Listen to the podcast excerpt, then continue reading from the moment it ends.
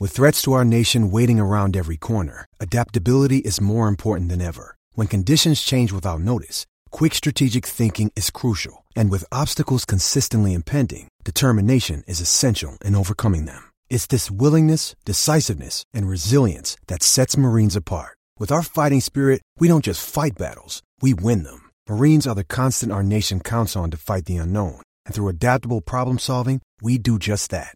Learn more at marines.com. This episode is brought to you by Pepsi Wild Cherry. Pepsi Wild Cherry is bursting with delicious cherry flavor and a sweet, crisp taste that gives you more to go wild for. Getting wild may look different these days, but whether it's opting for a solo Friday binge watch or a big night out, everyone can indulge in their wild side with Pepsi Wild Cherry. Also available in Zero Sugar. So grab a Pepsi Wild Cherry and get wild.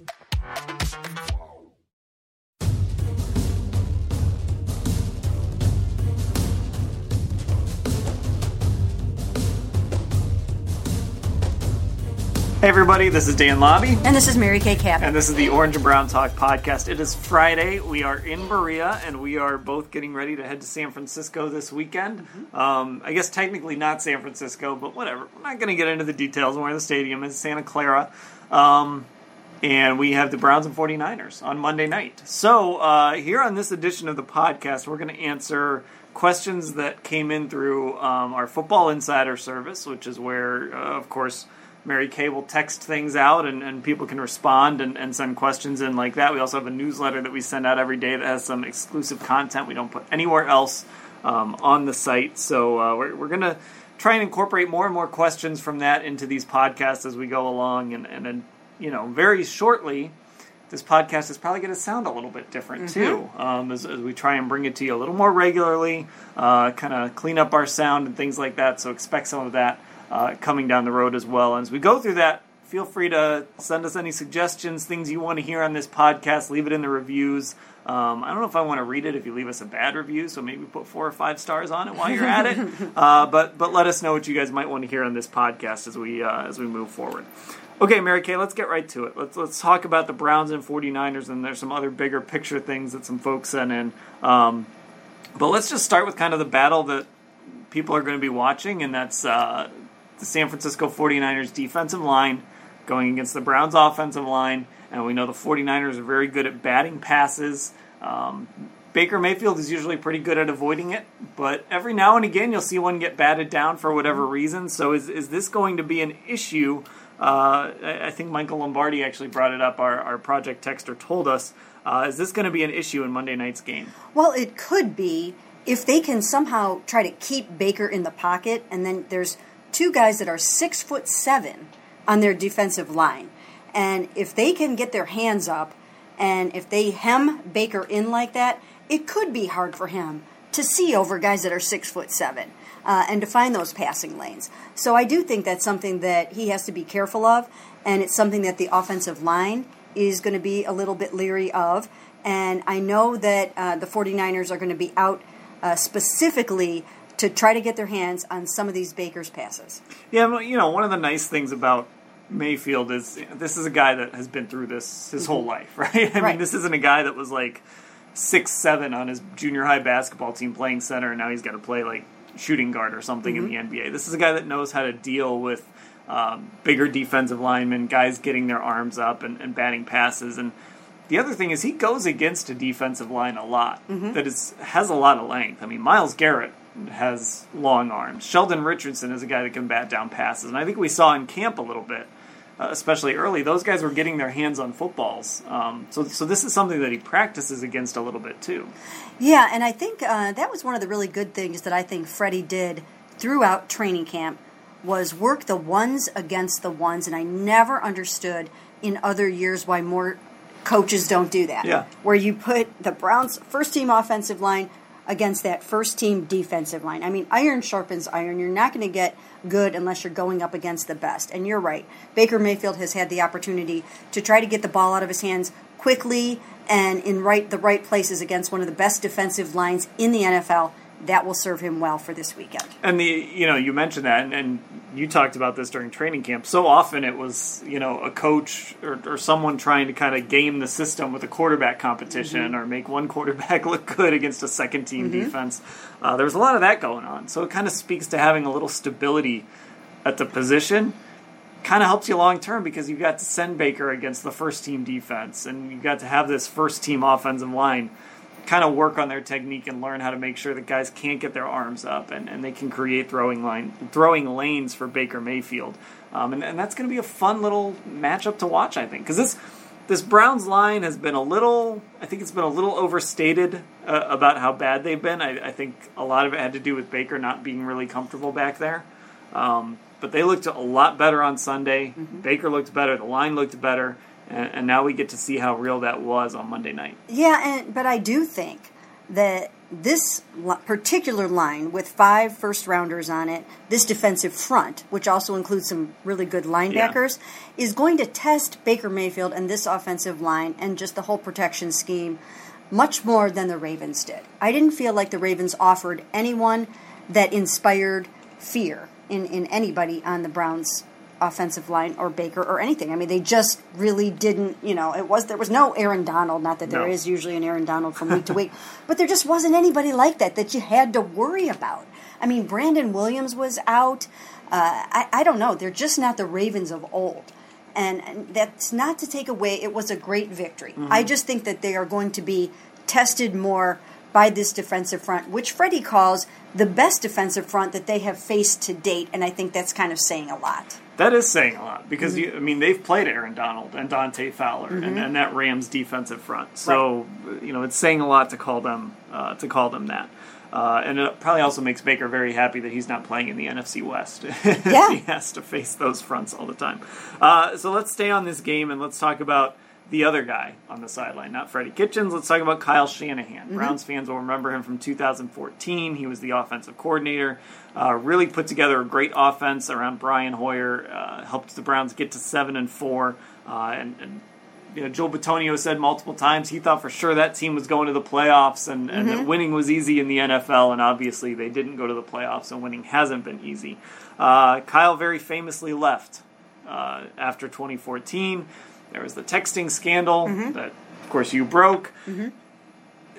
Is this a grudge match? That, that's the question that the uh, the texter had. Is this a grudge a grudge game for Kyle Shanahan? Well, a lot of time has passed since 2014, and Kyle Shanahan has had a lot of success since then, and things have worked out very nicely for him. I asked him yesterday on the conference call uh, if it was a stressful time for him to kind of force his exit out of Cleveland, and he admitted that it was. I mean, he had to go through a lot to get to that point where he could get let out of his contract. And and it was it was stressful on his family. You know he came here thinking that uh, that this would be an opportunity for him to be a really good offensive coordinator and then who knows what happens from there. Uh, but he didn't want to go through the same kind of thing that he went through in washington where it was very dysfunctional and your career just kind of gets stuck in the mud. So he got himself out of here and he went to atlanta became the offensive coordinator there and had tremendous success helped that team go to the super bowl now he is in San Francisco in his third year, and when Jimmy Garoppolo is his quarterback, he's having a lot of success. He's 11 and 2 with Jimmy G as his quarterback.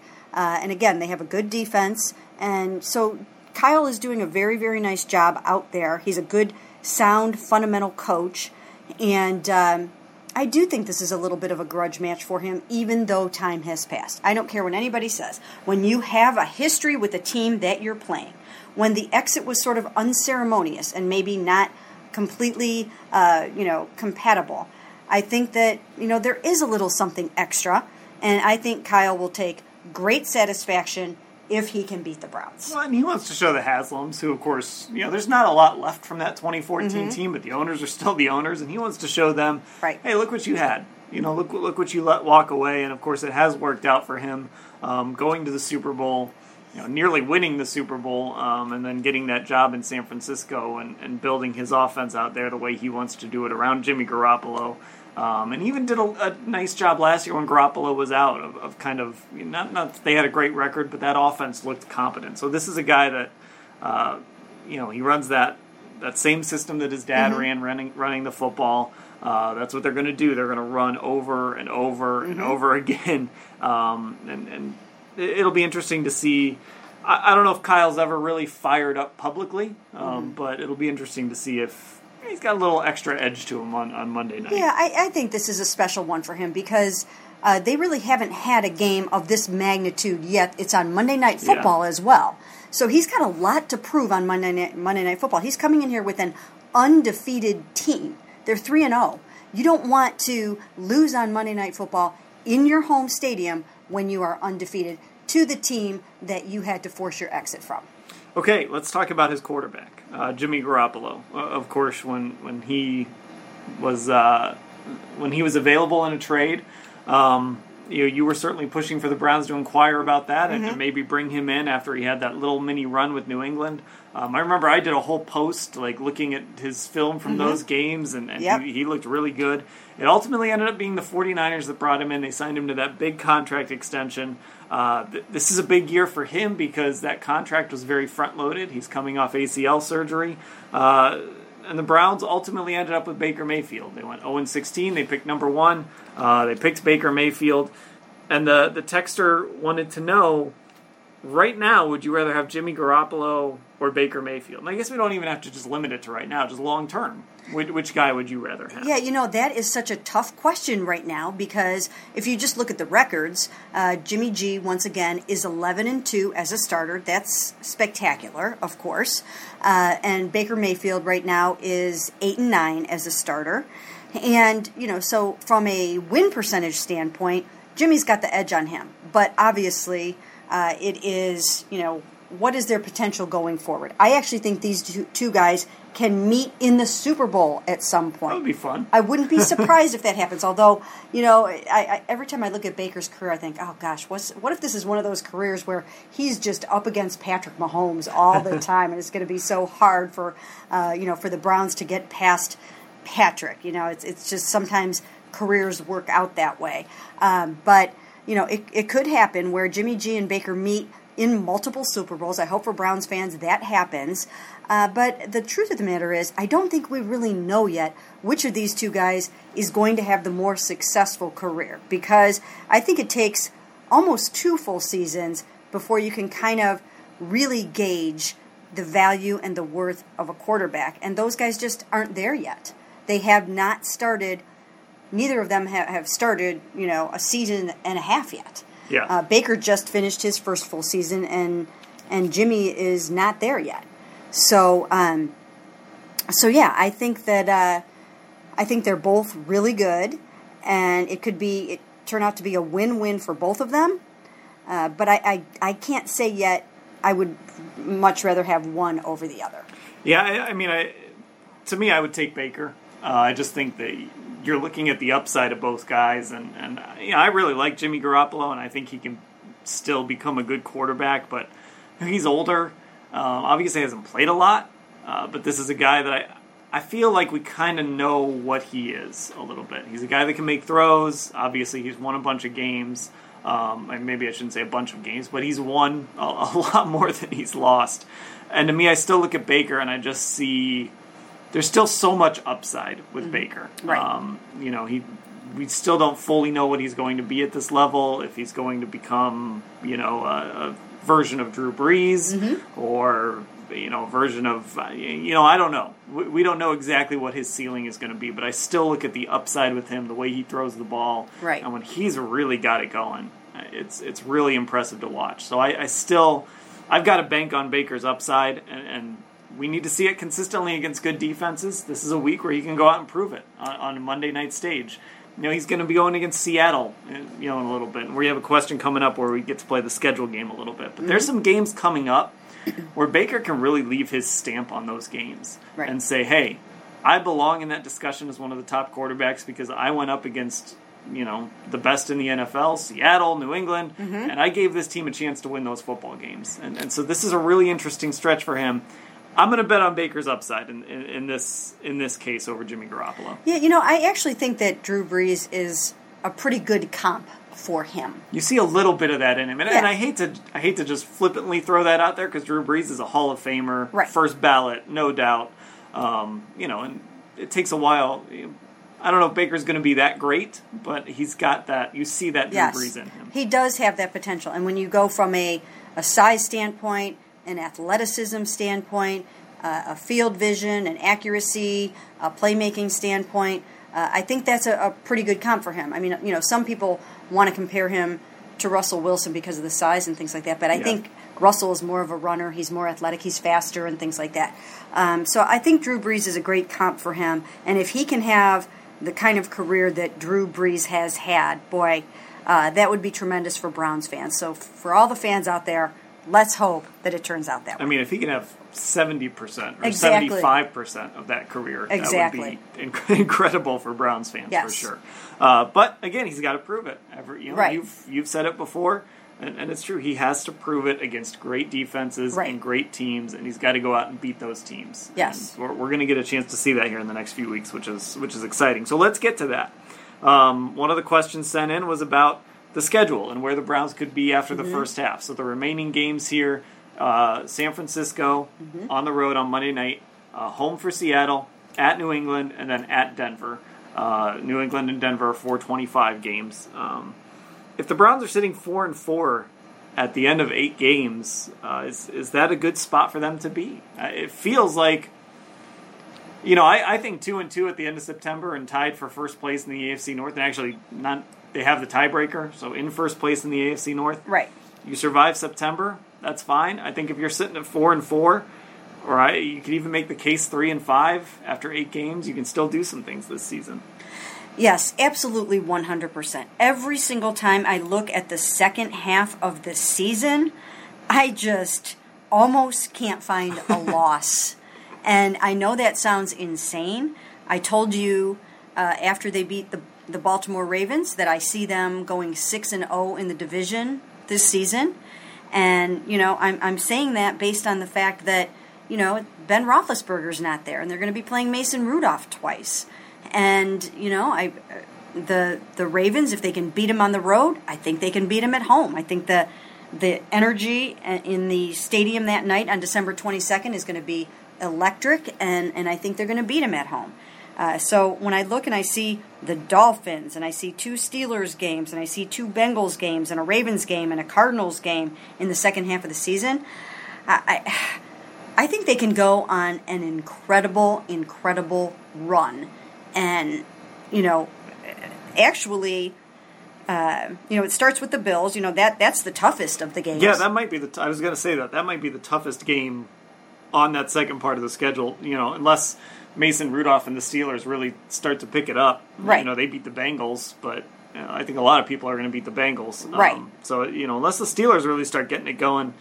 I think it might be that Bills game and that second Ravens game are the two toughest. Yeah, and you know, I mean, even when you look right the week before the the Bills, um, going out to Denver and playing the Broncos, at one point, uh, you know, I thought that after everything that they had been through and second game on the road and all of that, after playing in New England, that that was going to be a, a tough victory for them. But now Bradley Chubb is out for the season, Yeah. and I think that really hurts Denver.